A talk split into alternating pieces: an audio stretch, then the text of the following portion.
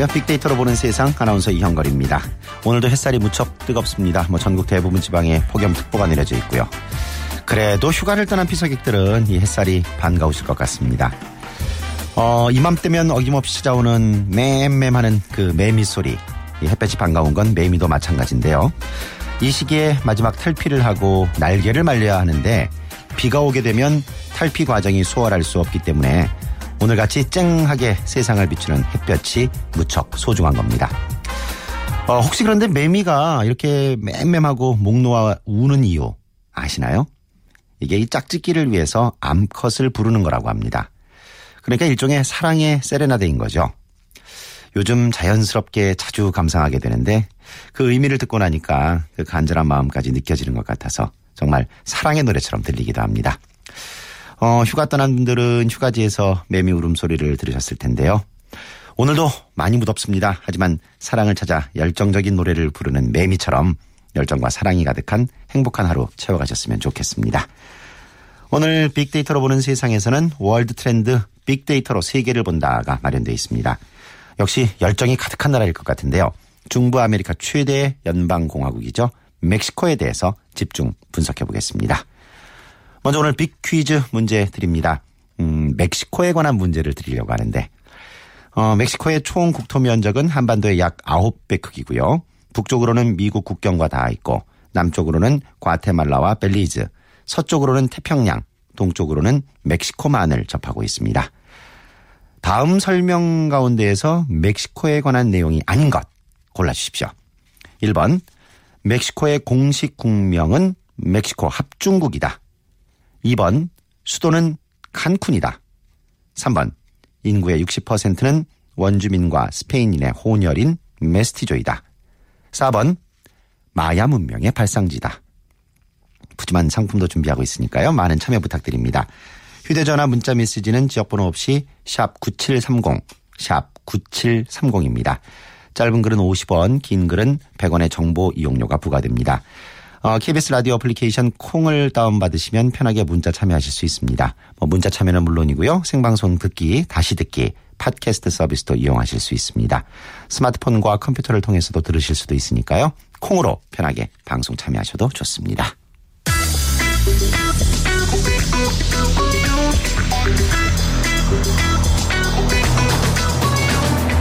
화제의 인물을 빅데이터로 만나봅니다. hot issue big people. 위키프레스 정영진 편집장이 분석해드립니다.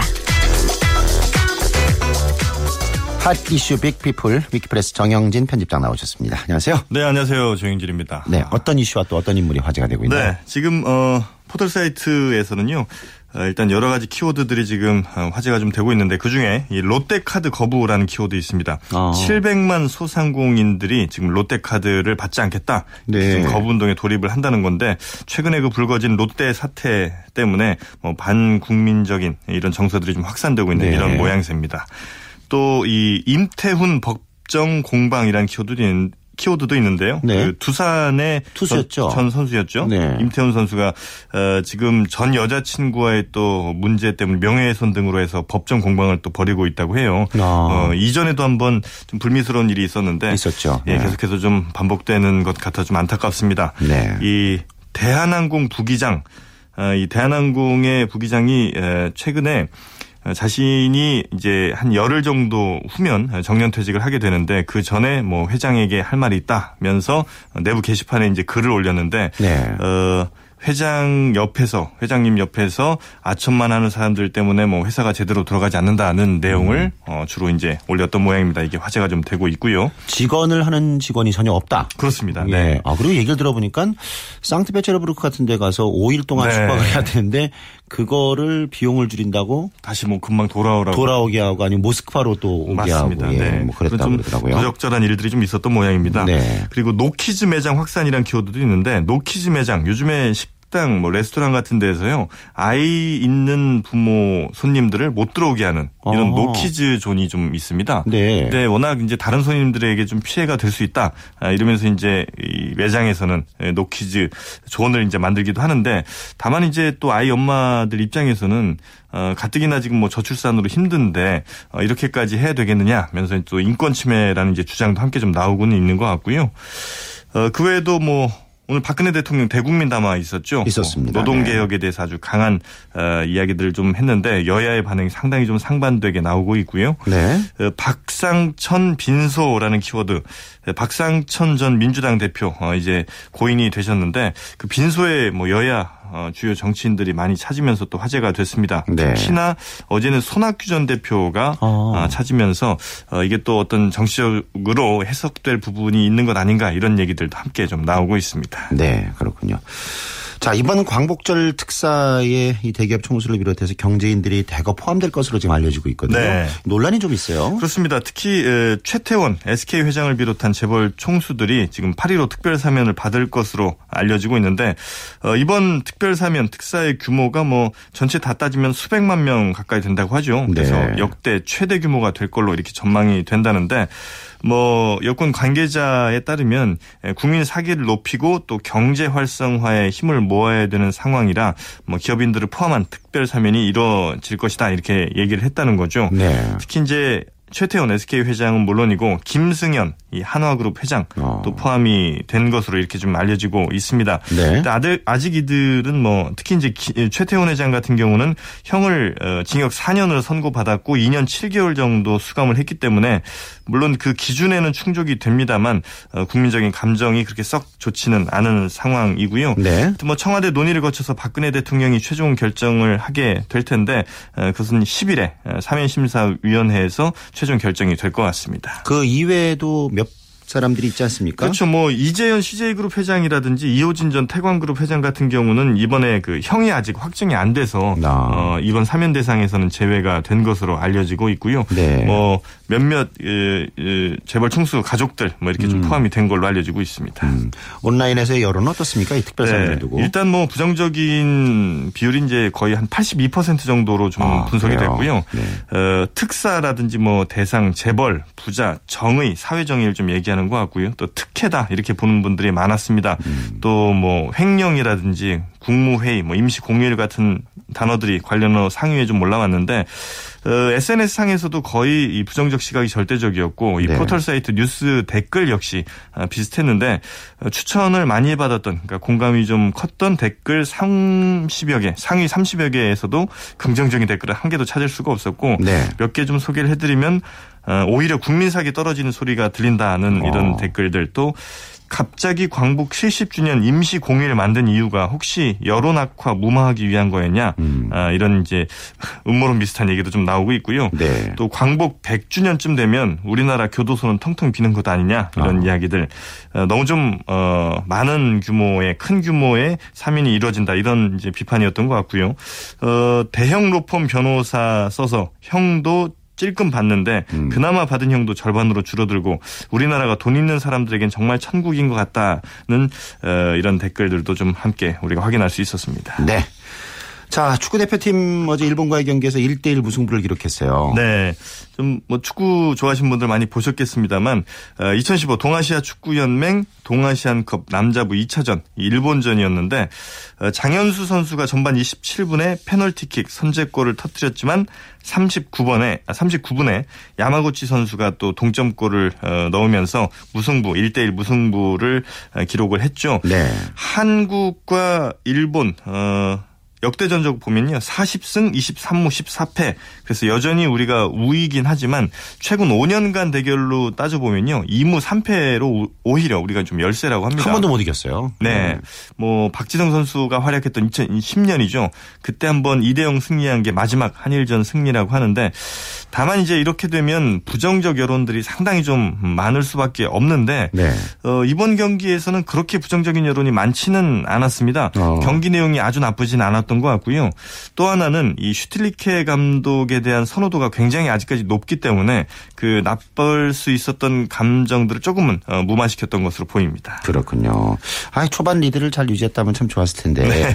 이 일본과의 경기는 다른 경기와는 또 다른 측면이 좀 있지 않습니까? 어, 예. 아무래도 뭐 국민 감정 같은 것도 좀 있을 수 있고요. 네. 그런데 다만 이제 에, 이번 경기가 만약에 일본에서 열렸다든가 혹은 뭐 한국에서 열렸다면 지금보다 훨씬 더 많은 언급량이라든지 네. 뭐 사용 단어에서의 어떤 그 차이 같은 게 있었을 텐데 뭐 중국에서 열렸다는 점 그리고 이번 경기에 어떤 갖는 무게감 자체가 다른 뭐 예를 들면 월드컵 예선이라든지 이런 것과는 좀 다르기 때문에 아. 좀더 이 부정적인 어, 인식들은 좀 적었던 것 같고요. 네. 특히 그 슈틸리케 감독에 대한 감성 분석 보니까 뭐 거대한 뭐 신뢰하다, 활약, 기대, 어, 새로운 또 믿다 이런 어, 긍정적인 단어들이 이제 상위 10위권 내에 랭크가 돼 있거든요. 그만큼 어, 슈틸리케 감독에 대한 믿음이 아직까지는 어, 우리 국민들에게 꽤 있다 이렇게 좀 볼 수 있겠고 그 이용수 기술위원장께서 그런 말을 했어요. 슈틸리케 감독은 나보다 더 한국 축구를 사랑한다. 아, 네.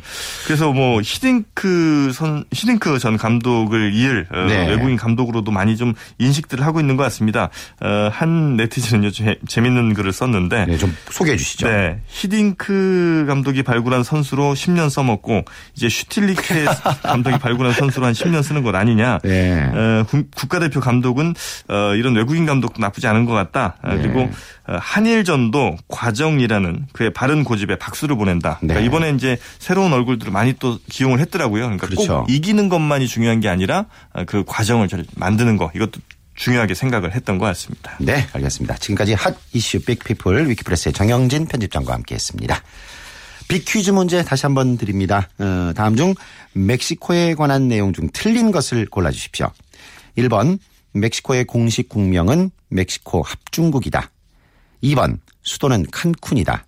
3번 인구의 60%는 원주민과 스페인인의 혼혈인 메스티조이다.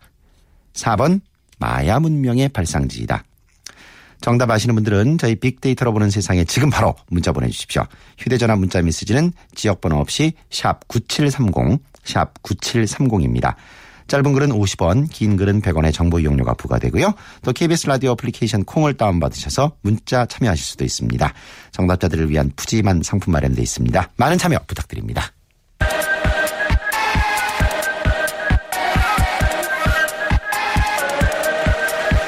월드 트렌드.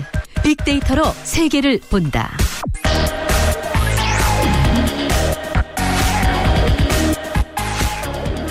지구촌 화제의 이슈를 빅데이터를 통해 분석해 봅니다. 월드 트렌드 빅데이터로 세계를 본다. 르몽드 디플로마티크 편집위원이신 임상훈 기자와 함께합니다. 안녕하세요. 네, 안녕하십니까? 자 오늘은 예고해드린 대로 멕시코로 한번 가볼까 하는데요. 네, 네. 멕시코 하면은 뭐 좋은 것들도 많은데 이 포털 사이트에 많이 등장한 단어 중에 하나가 하필이면 마약왕이란 말이에요. 그렇죠. 요즘에 네. 그뭐 세계 최대 마야광 구스만이요? 네, 네, 네. 멕시코 사람인가요? 예, 맞습니다. 예. 어, 이 최근에 등장이 많이 하, 등장을 많이 하죠. 네. 어, 그래서 이제 뭐 우리가 뭐 우리나라에서도 많이 그 저기 중남미 하면은 이제 뭐 그런 뭐 마약이라든가 뭐 이런 어, 영화를 통해서 이제 많이 알려지지 네. 않았습니까? 어, 그래서 이제 어, 사실 뭐 실제로 어, 마, 저 특히 이제 멕시코가 다 그런 건 아니고요. 그, 멕, 저, 미국과 국경을 접하고 있는. 네. 그러니까는 멕시코 입장에서 보면 이제 북쪽 지방이죠. 그쪽 지방이 좀 범죄율이 상대적으로 높고. 네. 그쪽이 이제 이런 마약과 관련돼서 어떤 그런 범죄가 많이 일어나죠. 그래서 어, 멕시코 정치권은 그 마약과의 전쟁. 네. 그리고 뭐 범죄와의 전쟁 여기에다가 아, 정치적인 명운을 걸 정도로 음. 굉장히 이제 심각한 것이고요. 아, 이번에 그 어, 타로극해서 이제 알려진 구스만이라는 이 사람도 네. 타로기 이번이 처음이 아니고요. 뭐 두 번째인가요? 예, 그렇죠. 이제 그 과거에 한번 그러니까는 2001년도에 한번 잡힌 적이 있었거든요. 네. 아, 그랬는데 이제 그, 다 바로 탈옥을 했어요. 탈옥을 해 가지고 이제 다시 잡힌 건 2014년도 작년에 잡혔었죠. 네. 그랬다가 1년이 좀 넘은 시점, 그러니까 올해 7월 11일이었는데, 어, 감쪽같이 그그 샤워장에서 사라진 어떤 그렇게 된 거죠.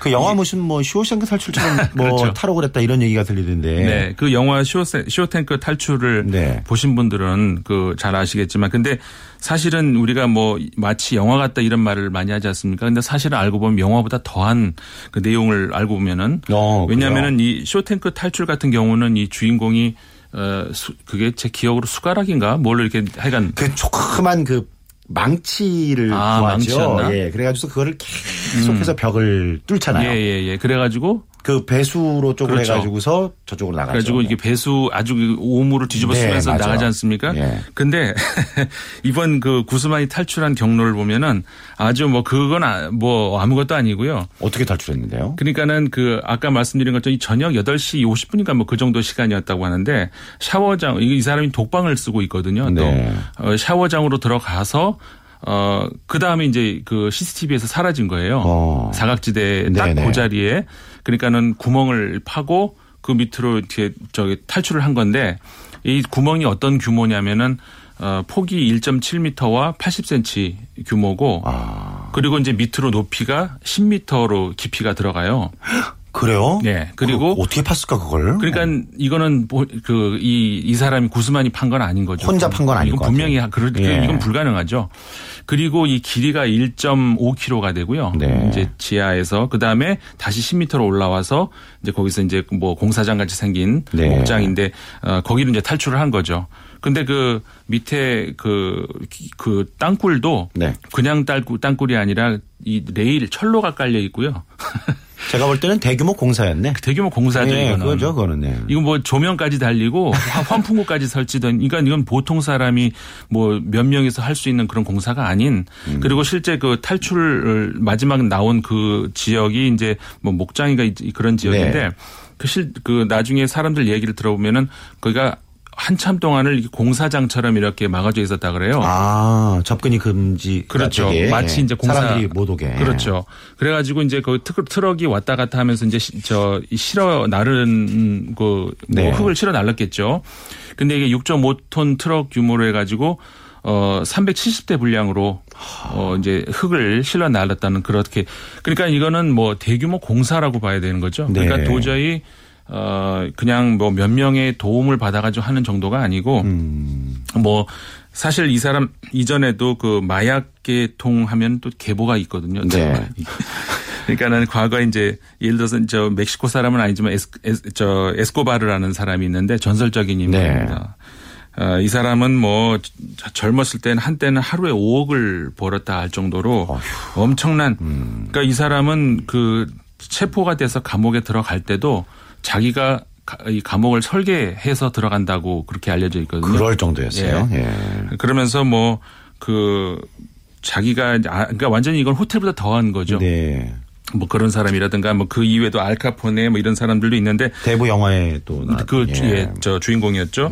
그러니까 이런 사람들은 보통 그 매수를 하는 규모가 뭐 일- 우리가 상상을 초월하는 어떤 그런 규모거든요. 그러니까는 그 안에 있는 간수들도 전부 매수를 한다던가 이게 우리가 영화가 진짜 영화 같지 않습니까? 네. 실제로 일어난 일이거든요. 그러니까 뭐 감옥 생활을 하는 게 아니네요. 아니죠. 예. 예. 그럼 뭐 저 그래가지고 실 그 이 사람들은 아닌데 그 저 미국에서도 이제 어느 정도가 이, 이 사건이 있냐면은 이 여 간수들을 임신시키는 이런 일까지 벌어져요. 아이고. 이 보통 일이 아닌 거죠. 그러니까는 저 미국에서도 사실은 이 그런 이게 심각한데 이 얼마 전에도 일어난 일이거든요. 네. 뭐냐면은 미국에서 그 이번엔 이제는 이 땅으로 들어가는 게 아니라 하늘로도 이렇게 날아다니는 그 물론 탈출은 아닌데 네. 그 드론을 이용을 해가지고 네. 마약이랑 담배 이런 것들을 그 안으로 떨어뜨려 준답니다. 참. 그러면은 이거를 나- 나눠 갖느라고 싸우고 이러는 네. 건 이게 최근에도 그 어, 지난달 말에 29일이었던가요? 그저 뉴스에 한번 나왔었는데 아주 심각한 지금 네. 상황인 거죠. 그 구스만 얘기를 지금 쭉 하시다가 이제 네. 다른 뭐 마약범들 얘기도 쭉 해주셨는데 네네. 구스만 같은 경우에는 추종 세력뿐만이 아니라 그 주민들도 상당히 지지를 하고 있다는 얘기를 들었거든요. 그 맞습니까? 네, 맞습니다. 그러니까 이 사람들 아까 제가 말씀드린 그 사람들도 마찬가지인데 네. 이 멕시코의 그이저범 대형 범죄자들 특징이요.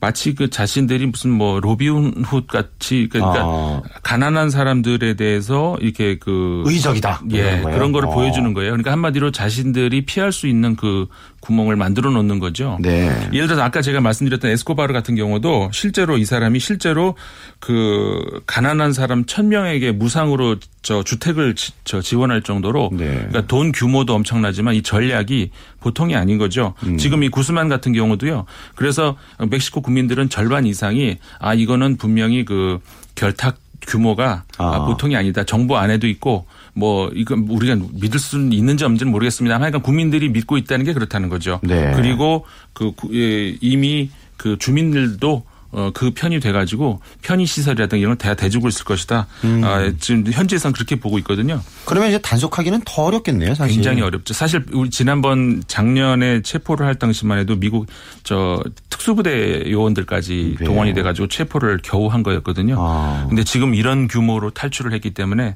언제 다시 잡을 수 있을지는 사실 뭐 우리가 알 수가 없는 거죠. 그 멕시코 마약범이 뭐 구스만을 비롯한 이런 사람들 같은 경우에는 무장하고 있다고 제가 네. 들었거든요. 맞습니까? 네, 맞습니다. 그 암, 암살이라던가 네.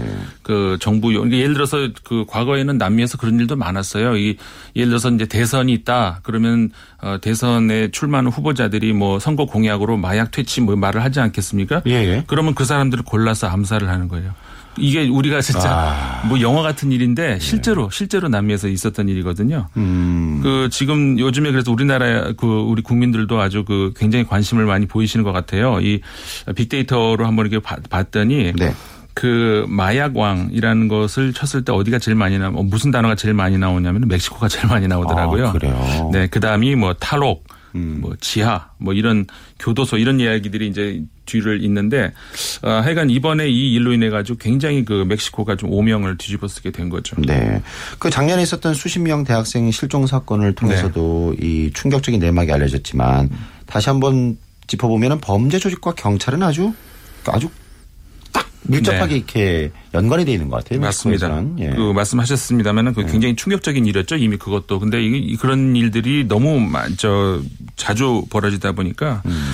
이 그러니까 경찰 내부에도 이 범죄 조직이 이렇게 뿌리를 내리고 있고 네. 음. 그러니까 이제 모든 정보들이 다 새나가겠죠. 그러니까 이번 같은 경우도 아까 말씀을 드렸습니다마는 어떻게 그 사각지대를 이렇게 CCTV의 사각지대를 정확하게 알아가지고 거기에 구멍을 거기- 뚫고. 그렇죠. 구멍을 음. 뚫을 수 있다는 것. 이거는 내부 안에 이 저 공모자가 있지 않으면 불가능한 거죠. 이 정도면은 정부에 대한 지지도가 상당히 낮아질 수밖에 없을 것 같은데 네. 정치권에 대한 이 멕시코 주민들의 생각은 지금 어떻습니까? 어, 사실 멕시코가 남 중남미 국가들 중에서 좀 드물, 드물게 그 우파가 강한 나라거든요. 네. 사실 뭐 우리나라 많이 알려지지 않았습니까? 남미에는 좌파 뭐 열풍이다 해가지고 네네. 붉은 물결이 쫙 지금 올라가는데 멕시코 같은 경우는 침례 국가로 아주 그 전통적으로 근데 이제 지금 현 대통령도 이제 페니아 니에토 대통령이라고 우파는 우파지만 네. 지금 몇십 년 만에 그 중도 우파 그러니까 더 오른쪽에서 네네. 약간 중간으로 지금 와 있는 상태거든요. 근데 뭐 지금 이런 일을 벌어지고 해가지고 사실 페냐 니, 저 니에토 대통령도 인기가 많은 대통령이었는데 네. 지금 지지율이 뭐 거의 뭐 30%대로 아래로 떨어지고 그래가지고 지금 다 차기 야당 지도자 저그 네. 지지율을 보니까 어, 좌파가 지금 굉장히 올라가고 있어요. 네. 그래서 이제 다음 선거가 2018년도에 있는데 그 오브라도르라고 하는 그 야, 저 야당 지도자가 있는데요. 이 사람이 지금 42% 지지를 얻어- 얻어가지고 압도적으로 지금 아. 어 1위 저 네. 2위하고 14% 포인트로 앞서고 있거든요. 이렇게 만약에 나간다면은 그리고 현 대통령이 여전히 이제 이런 그 마약과의 전쟁 여기서 이제 계속 이렇게 그 골탕을 먹는다면은 실제로 멕시코도 2018년 되면은 그 정권이 좌파로 넘어가지 않을까. 네. 어, 물론 아직 시간이 있습니다만은 네. 그렇게 생각할 수 있겠죠. 그 최근에 보니까 멕시코의 한 산자락에 있는 그 달동네 마을이요. 네. 아주 형형색색 무지개 색깔로 칠해져서 네네. 어, 정말 예쁘던데 그렇죠. 아주 화제가 됐었어요. 그 네. 계획을 추진한 사람이 근데 이게 또 또 과거 깽단 출신이었다는 얘기가 들리는데 맞습니다. 이게 예. 이제 저 멕시코 중부 지방인데요. 네. 뭐 다른 나라에도 우리나라에도 그런 그 동네 저 색깔을 잘 예쁘게 칠하는 동네가 통영에 많- 가면 있죠. 있죠. 예. 아주, 아주 예쁘지 아주 않습니까? 예쁘죠. 예. 예. 근데 여기 이 마을 이 피추카라는 지역인데요. 네. 어 이걸 이제 저 사, 사진을 보면 아시겠지만 이 건물 하나하나가 이제 각자의 색깔이 아니라 멀리서 봤을 때 동네 전체가 하나의 그림으로 이렇게 그려질 만큼 네. 아주 정교하게 그 마을 전체가 하나의 한 폭의 그림이 돼 있어요. 음. 예, 말씀하신 것처럼 이, 이 계획자가 애니코 고메스라는 사람인데 이 사람이 과거에 갱단의 조직원 출신이거든요. 네. 근데 이제 과거를 다 정리하고 이 사람들이 그래서 이제 그 이 저 세균 집단이라고 이름이 참 이- 재밌는데 네. 아티스트 단체를 조직을 했어요. 아. 그래가지고 어 이런 그 빈민 마을을 어좀 탈바꿈시키자. 네. 이래가지고 이제 무려 14개월 동안에 이제 2만 토 2만 리터죠. 톤이 아니고 2만 리터의 페인트를 아. 칠해가지고 마을을 완전히 이제 개장을 음. 완전히 이제 바꿔놓은 건데 그래서 마을 이름을 아름다운 산들바람의 마을 이렇게 네. 지었다고 해요. 그래서 이제 뭐 굉장히 그 세계적으로 화제가 되고 있고 사실 아까 말씀 저 하셨습니다만 이 참 아름답지 않습니까? 과거의 갱단 출신이 그러니까요. 이렇게 하고 있다. 이게 참 아름다운 이야기인데 사실 근데 이럴 때 우리가 좀 어 한번 가봐야 되겠다 생- 생각을 할 수 있지 않습니까? 조심해야 되는 것이 마을 주민들이 과연 음. 좋아할까? 이 사실 그 우리 아까 통영 말씀하셨습니다만 네. 거기도 너무 사람들이 맞아요. 예, 좀 가지고 많더라고요, 너무. 음. 떠들고 그런다고 해서 마을 사람 주민들한테 도움되는 건 없는 데 밤에도 시끄럽고 이런 건 좀 우리가 네. 여행객 입장에서 조심을 해야 되지 않나 그. 멕시코에 관해서 너무 부정적인 얘기만 좀 많이 한 것 같은데 네. 그 얘기 말고 좀 이제 좀 가볼 만한 곳 이런 거좀 아. 소개해 주세요. 예. 그 멕시코가 사실 그, 뭐 옛날 그 마야 문명. 네. 아, 뭐, 저, 뭐, 뭐, 저, 있지 않습니까? 그리고 그 역사가 굉장히 깊고, 어, 그리고 또 이 멕시코에 의외로 볼 게 되게 많아요. 네. 그러니까는 그 얼마 전에 그 세계 유산 우리 저 뭐 우리 그 백제 지구 들어가지 네. 않았습니까?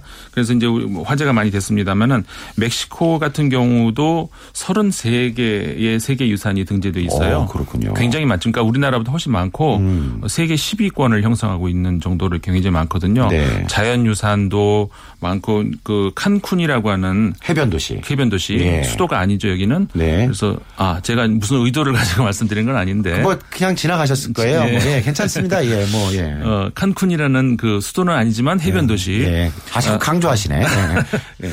거기가 정말 그 예쁘고 정말 네. 가볼 만한 그런 도시고요. 그 외에도 역사 유적이 굉장히 많습니다. 자연 어. 유적보다 역사 유적이 더 많고 아, 그런 데를 가보면은 참 좋지 않는가 이런 생각도 해봅니다. 네. 멕시코가 음악도 또 유명하지 않나요? 음악 뭐 유명하죠. 그러니까는 그 보통 그 아메리카 대륙이 보통 저 어, 유럽에서 어, 이주민들이 가서 유럽 음악을 정착시키는 과정에서 이제 토, 토, 토착민들하고 네. 섞이는 그런 음악들이 특징 아니겠습니까? 그러니까 북미는 이제 재즈가 그래서 나온 것이고 남미에선 살사라든가 뭐 이렇게 음. 네. 나오는데 이 멕시코 음악도 굉장히 특색이 있고요. 음. 우리 한국에도 많이 알려져 있죠. 나이 좀 드신 분들은 아마- 아실 겁니다. 네. 옛날에 우리 세샘 트리오라든가 아, 네네. 릴리리아 이런 3인조의 저 중창 그룹 많이 있지 않습니까? 이게 이제 멕시코풍이거든요. 아. 그래서 이제 뭐 예를 들어서 뭐 조영남 씨 가수 어, 부르는 제비라든가 이런 것들이 멕시코 음악인데 네. 그 멕시코에서 그 그런 음악들이 굉장히 많이 아, 저 현지에서도 저 민속 음악으로 많이 저 알려져 있고요. 유명하고 전 세계적으로도 많이 이제 펼쳐 있죠. 네. 만약에 여행을 간다면 조금 조심해야 될 게 있다면 어떤 것들이 있을까요? 어, 일단 그, 스- 아까도 말씀드렸습니다만은 초반에 말씀드렸죠. 그 북쪽 같은 네. 경우, 그러니까 저 미국과 접하고 있는 쪽은 어, 지역적으로 좀 조심을 하지 않아, 아, 아, 아, 조심을 해야 되는 거 아닌가 이런 네. 생각이 들고요. 아, 그 다음에 이제 그 특히 그 여기 여기는 권총 소지가 가능하거든요. 아. 그래서 권총 강도가 있다는 점을 좀 주시, 조심을 해야 될 것 같고 네. 특히 그 은행에서 이제 나오는 사람을 노리고 어 예를 미행하다가 예를 들어서 신호등이 멈춰 서 있는데 거기다 이제 총을 겨누고 아. 위협을 한다든가 이런 게 사실 많이 있어요. 그래서 이제 조심을 해야 되는 거 심하 음. 전체, 전체 적으로 치안 상태가 이렇게 아주 안정적이진 않으니까 그런 걸좀 그렇죠. 조심해야 된다. 그렇죠. 네. 심야에 좀 택시를 조심해야 되고 네. 특히 그 후아레스 시라고 하는 그 시 여기는 진짜 좀 조심을 해야 되는 그런 아. 지역으로 우리가 생각이 들것 같습니다. 그렇군요. 얼마 전에 우리나라에서 그 멕시코가 나온 세계적인 여류화가 프리다 칼로의 전시회도 있었었는데. 네. 예, 참 그런 좋은 점도 참 많은 곳입니다. 많죠. 이 네. 문화 유산이 많은 곳입니다. 여기가. 그러니까요. 예. 지금 까지 월드 트렌드 빅데이터로 세계를 본다. 르몽드 디플로마티크 편집위원이신 임상훈 기자와 함께 오늘 멕시코를 알아봤습니다. 고맙습니다. 네, 감사합니다. 자, 빅퀴즈 정답 발표해드립니다. 임상훈 기자가 벌써 얘기를 해버리셨어요. 2번 멕시코의 수도는 칸쿤이 아니라 멕시코 시티입니다. 오늘 3만원 상당의 문화상품권은 문자번호 1407 쓰시는 분께 돌아갑니다. 멕시코의 수도는 멕시코 시티입니다. 남편이 멕시코 몬테레이에서 일하고 있습니다. 힘내시라고 전하고 싶어요. 여보 사랑하고 보고 싶네요. 라고 보내주셨습니다. 고맙습니다. 자, 빅데이터로 보는 세상 오늘 방송은 이제 마칠까 합니다. 내일은 빅데이터로 보는 스포츠 월드가 준비되어 있습니다. 저는 내일 오전 11시 10분에 다시 찾아뵙겠습니다. 지금까지 아나운서 이현걸이었습니다. 고맙습니다.